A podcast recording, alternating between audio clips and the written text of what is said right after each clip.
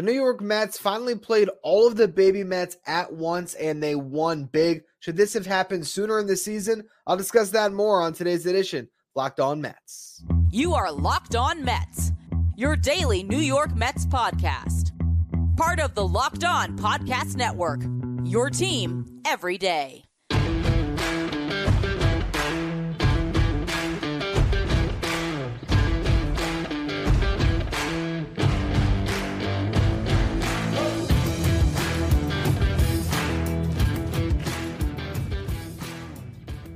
Hello to all you amazing Mets fans. You're listening to Locked On Mets, part of the Locked On Podcast Network, your team every day. Thank you for making Locked On Mets your first listen every day. Locked On Mets is free and available on all platforms, including YouTube. On the show today, we get to talk about the first game that featured all four of the Mets' top rookies in the starting lineup at once, which ended, of course, with the Mets blowing out the Washington Nationals. I'll go through that game in the first segment. Then in the second segment, I want to talk about if it took too long. Should the Mets have gone to all the rookies at once sooner? We'll get into that a little bit, how the Mets managed their top prospects this season. Then in the final segment, another report linking David Stearns to the New York Mets. Will they be able to get their man? I'll be talking about it. Before we get to any of it, though, I'm your host, Ryan Finkelstein. If you want to find any of my work, follow me on Twitter at Finkelstein Ryan. You can also find some of my writing at justbaseball.com, where I work as the managing editor. Today's episode is brought to you by FanDuel. Make every moment matter more. Right now, new customers can bet $5 and get 200 in bonus bets guaranteed by visiting fanduel.com slash locked on to get started. Well, for the first time this season, it is uh, September 5th the New York Mets started all of the baby Mets at once. They started Ronnie Mauricio at second base, Brett Baty at third, Mark Vientos at DH, and Francisco Alvarez at catcher. And look at the result. They destroyed the Washington Nationals. Granted, it's the Washington Nationals and Patrick Corbin was pitching, but I will tell you this. There's a reason to watch Mets baseball these days because you have this perfect combination of all of these young guys finally getting a chance to play uh, at one time, which is just fun to see, especially when your season's lost. And then you have Pete Alonso and Francisco Lindor chasing milestones, even Brandon Nimmo, you know, pushing for maybe a 25 home run season now after he breaks that 20 mark. This is suddenly a team that's enjoyable again. And it starts in the first inning. Pete Alonso drives in the first run with a sacrifice fly. And then Francisco Alvarez, who hasn't homered in a minute, hits his 22nd of the year, a three run shot, and the Mets are up with four runs early. Now, in the third inning, Francisco Lindor leads things off with his 26th home run of the season. So now four away from getting to that 30 mark. Still has to get those stolen bases up to 30 as well. McNeil and Alonso both get out. Then Mark Vientos drives one 413 feet, dead central, hits off the top of the wall, ends up with a triple. And then he comes around to score after Francisco Alvarez draws a walk. He steals second base. Vientos and Alvarez both score on a Brett Baty base hit. So the Mets are up seven to one as you head into the top of the fourth inning, and then Brandon Nimmo adds another run to it, his first of two home runs in the game. He hit number 21 and number 22, and then Pete Alonso hits his 42nd home run of the year in the fifth inning.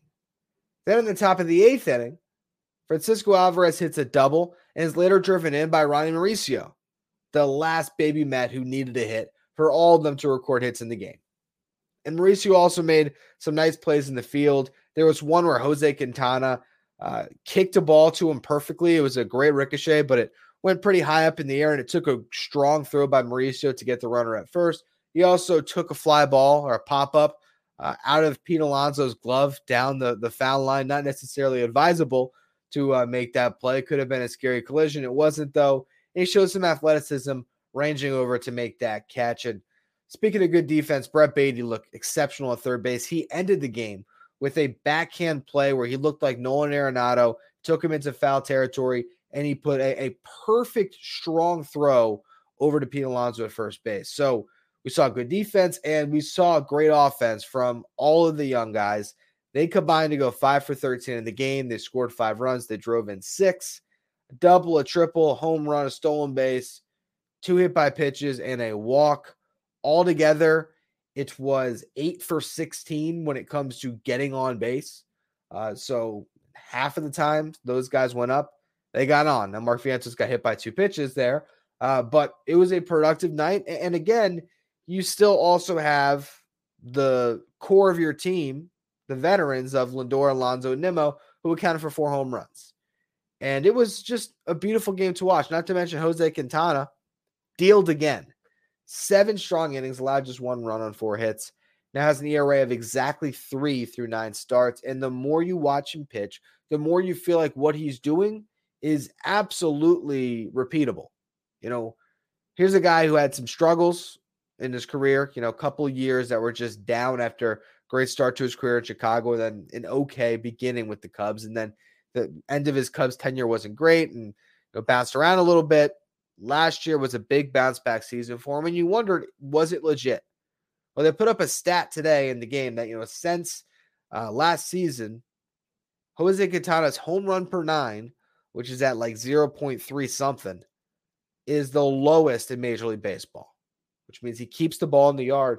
He's just a veteran pitcher that I feel pretty good about. So if you go into next year, if Quintana's your three, I'm getting more and more on board the fact that that would be okay for the Mets. But the story of the game is the baby Mets, and it's seeing them all at once contribute in this big way, and it gives you something to watch. The question is, is this something that could have you know, turned the tide of the season at a different point? Was there a moment in time where the Mets could have leaned into their youth more and had a better outcome for the season? That's what we're going to discuss next. Before we do, today's episode is brought to you by LinkedIn Sales. Are you struggling to close deals? Cold outreach is wasting the time of both the buyer and seller at every stage, especially when sellers are using shallow and outdated data. Your organization can overcome these challenges with technology that translates comprehensive, high quality buyer data into real time insights. These deeper insights empower sales reps and teams to adopt the habits of top performers, which leads to better outcomes like pipeline, higher win rates, and larger deals. This is called deep sales. And LinkedIn has built the first deep sales platform with the next generation of LinkedIn Sales Navigator. Right now, you can try LinkedIn Sales Navigator and get a 60-day free trial at LinkedIn.com slash locked on. That's LinkedIn.com slash locked on for a 60-day free trial. Let LinkedIn Sales Navigator help you sell like a superstar today. Go to linkedin.com slash locked on to get started.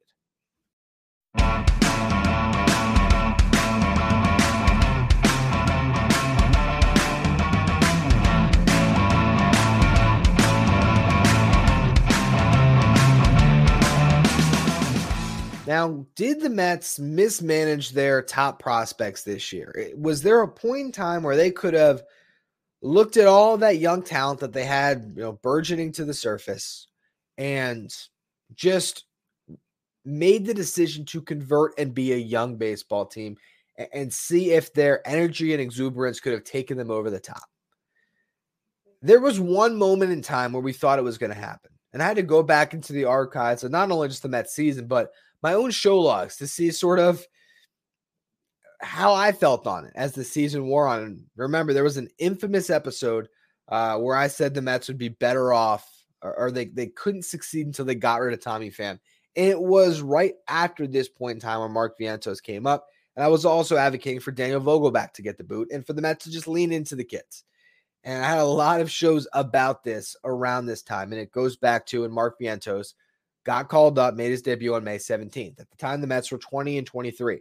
They had just gone through a 22 game stretch where they went 6 and 16. That's after starting the season 14 and 17. There was really two points in the season where the Mets really lost it. It was the end of April leading into the beginning of May, and then it was June. Those were the two stretches where the Mets just played awful baseball. And if you remember, Vientos comes up. The Mets had lost their first game in their series against the Rays. Vientos started game two at third base. The Mets were trailing 2 0 in the bottom of the seventh when Mark Vientos hits a two run homer to tie the game. The Mets bullpen ends up giving up three runs in the next two innings. But the bottom of the ninth rolls around. The Mets are trailing five to two. Francisco Alvarez ties the game with a three run homer. David Robertson gives up a pair of runs in extra innings. Pete Alonso walks it off with a three run homer. It was a thrilling game. The Mets would go on to win that series against the Rays, although Mark Vientos did not start the final game of that series. Then he did start the opening game against the Guardians the following series, and the Mets had another thrilling win. That's where the baby Mets, uh, you know, nickname started because Francisco Lindor was crediting them after the game, talking about the energy they were bringing to the team in that game. Francisco Alvarez and Brett Baty each homer. The game eventually goes to extras. The Mets were trailing by two in the bottom half of the 10th. Mark Vientos drives in Brett Baty. Baty was the ghost runner, drives him in with a single. Eduardo Escobar comes in to pinch run. He steals second base. Daniel Vogelbach strikes out. Then Francisco Alvarez ties the game, driving in Escobar with a base hit. Brandon Nimmo gets a hit, and then Francisco Lindor ends up walking the game off. Again, that's where Baby Mets started. My show on May 20th was titled Baby Mets Are Here, and they are here to stay. The Mets would sweep the Guardians to complete a five game winning streak. One of maybe two they had all year. There was that one, and there was the one uh, you know, right before the All Star break um, that I can recall. But you go back to that time. The Mets were finally digging themselves out of the first hole that they put themselves into with how they played in that 22 game stretch where they lost 16 games. Ronnie Mauricio was tearing the cover off the ball in Syracuse. That was a moment in time where the Mets could have leaned into that identity. They could have said, This is who we are. For better or for worse, the future is now. We're thinking about this season with these kids, and then that should help the 2024 Mets. Now, devil's advocate to that is that Mark Vientos and Brett Baty did not perform all season in the opportunities that they got. And Ryan Mauricio alone was not turning the tides of the entire you know, Mets season. And also in those two games that I just discussed, the Mets bullpen was terrible in both of those games, which was a huge reason why they've struggled this year. I think if you look at a player by player basis, you can point to some mismanagement and how these guys were handled. Francisco Alvarez, he sort of set him off to the side because he's been successful with whatever they did. He has been successful. And his call up was due to an injury, and he just Wally pipped Omar Narvaez. But you go to Brett Baty. He got called up early and he got every opportunity to succeed. If you want to quibble with it, though, you can say Brett Baty should have broke camp with the team. And the reason why I think the Mets would have been better if Brett Baty broke camp is because I think there would have been something about the leash the Mets could have given Baty, which they eventually got to anyway. But the acknowledgement of, hey, you're our third baseman. You proved it last year. That's why we called you up first of all the guys. You put in the work in the offseason. You're way better defensively at third base. They could have just just put him there. And then that would have made Eduardo Escobar a more valuable player to the Mets too in the early part of the season. Because I think Escobar's a guy that would have thrived in a, a, bench role, and he played bad looking over his shoulder for Baty. Does that change the season though? I still don't think so. You go to Mark Vientos. How many times have fans had to gripe about Daniel Vogelbach being in the lineup over him? And you can look at Vientos' stats for the year and just simply say, yeah, he never performed. And rightfully so. I still believe that the Mets have been mismanaging Mark Vientos because, for whatever reason it is, whether it's the defense or anything else, they haven't believed in him as a player. They could have called him up last year instead of playing JD Davis in June and seeing what they had before the trade deadline then. They could have when they called him up this year and he sparked a couple of really thrilling games and gave the team momentum. They could have just leaned into it and played all three of those guys, Alvarez, Baty, and Vientos, every single day and let them play through the lumps and see where that took them. At the same time, there was parts of this season where Mark Canha and Tommy Pham were getting at bats that could have gone to Mark Vientos, and they were amazing. So I don't know if that really turns the season. then you have Ronnie Mauricio, who could have been called up after a great start to the year in April and May. But where was he going to play? And again, that leads right back into the Canha and Pham part of the discussion. And the fact is, is Starling Marte wasn't playing with a bad groin all year and he had just been on the IL, then you would have had room for those guys, maybe. I don't think anything that the Mets did with these guys could have changed what happened this season. I think you can make your arguments however you want to about each of these players and when they should have been up and how they might have been mismanaged. Oh, you could say, hey, Ronnie Mauricio could have been called up on August 1st after the deadline. The Mets were six and a half games out of the playoff spot then. And maybe with Mauricio, there would have been more ex- excitement surrounding the team, and the Mets might have played better at the deadline. But maybe the Mets wanted to lose some of those games. I think what has happened this year has ultimately got you into a place where the Mets are heading in the right direction as a franchise, despite an awful season, where their farm system got an incredible makeover at the deadline. And I think we have finally gotten to the point of the year where all these guys should be up and are up. You know, Ronnie Mauricio might not be hitting the ground running as well as he has if he didn't have his great month in August in AAA. So here he is, and he's performing. And Brett Baty, maybe his demotion helped him get his head on straight. Defensively, he's looked great. And, you know, tonight he had a big hit. Francisco Alvarez has just been steady Eddie all year. I mean, I say steady Eddie, yet he's been very inconsistent. He's been a very streaky hitter, but the production has been as steady as you can imagine from a rookie. And Mark Vientos is starting to look a little bit better. To me, again, this season was pretty much doomed. For whatever reason, this just was not a good team.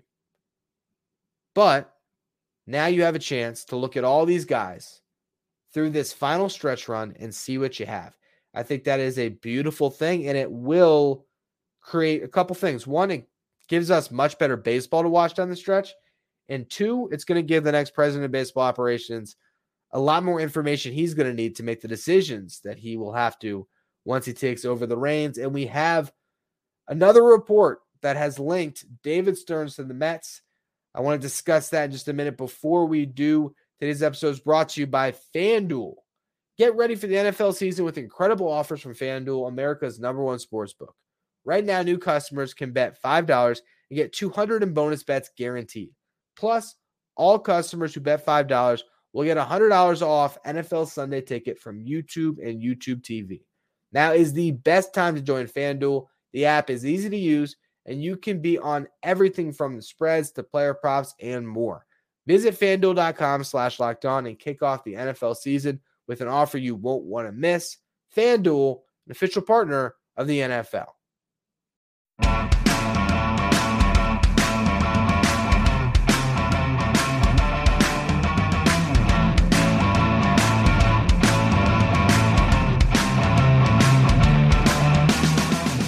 The New York Mets play the Washington Nationals again at 7.05 Eastern Time tonight. Catch every pitch of the Mets hometown broadcast with SiriusXM on the SXM app. Just search Mets. Well, we finally have a official report from Ken Rosenthal of The Athletic connecting the Mets to David Stearns. And we actually know that there has been conversations now based on the reporting that he did along with, was it, Will, Will Sammon. Uh, according to the article, David Stearns had uh, written to his contract the ability to start talking with other teams after the August 1st trade deadline. So he has been serving this advisory role for the Brewers all year after stepping down at the end of last season. And now he was able to have conversations with other teams. And there's really two teams in the mix the Mets and the Astros. Seems like there are talks that are quote unquote down the road, according to Andy Martino between the Mets and Stearns, and that according to Martino, it's way closer than anything ever was with Theo Epstein. But we still don't know exactly where this thing's going to go. They also note in the article that David Stearns' wife is from Houston, which I'm sure dates back to his time with the Houston Astros, as I referenced on yesterday's show. If you want to listen to you know a full segment about why David Stearns would be awesome for the Mets, that's the way I opened the show yesterday as part of the five things that must happen for the Mets to become contenders next year. And the first one, the top priority of all, is getting this guy. However many zeros Steve Cohen has to write into that check, do it. Because this guy's that worth it. But the Astros being in the mix, it's a little concerning. Maybe. I mean, the Mets just did take arguably the top two prospects in the Astros system Drew Gilbert and Ryan Clifford, depending on who you ask. There's some people that like Clifford more than Gilbert and called him their best prospect. There's people that said Gilbert was definitely the best prospect in their system. Regardless, they're both Mets now. Yet, if he's offered the president of baseball operations for the Astros, a franchise that he previous previously worked for for you know, multiple seasons, a dynasty that he was you know part of setting up that has now fully realized themselves as that who's a consistent winner. Maybe that's attractive to Stearns. On the other side of the coin, he's a New York native who could get the chance to completely author a story himself with this Mets team. I think the Mets job is more attractive. And I am absolutely a homer when it comes to that uh that uh perspective. But at the same time, I'll lay it out. And I, I think I just alluded to it. What kind of personal narrative can David Stearns get from going to Houston? He might win a couple of rings, and that might be all fine and well for him.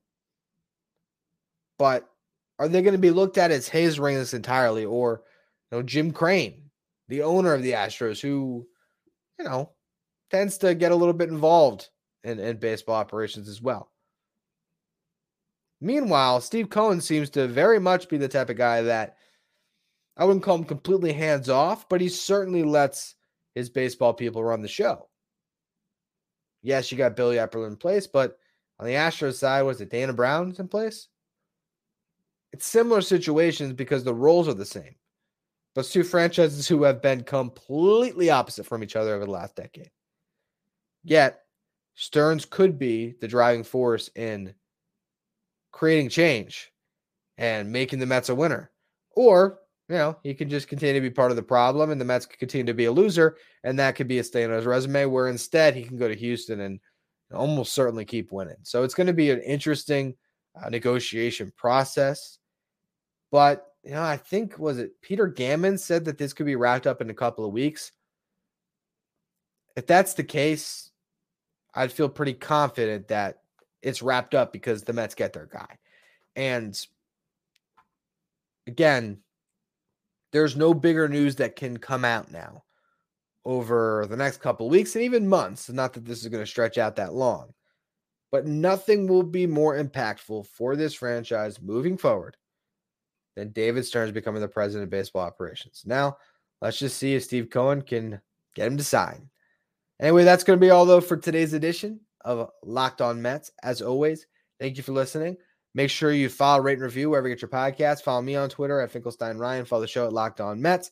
Thank you for making Locked On Mets your first listen every day. If you want to catch every pitch of the Mets' hometown broadcast against the Nationals, you can do so with SiriusXM on the SXM app. Just search Mets.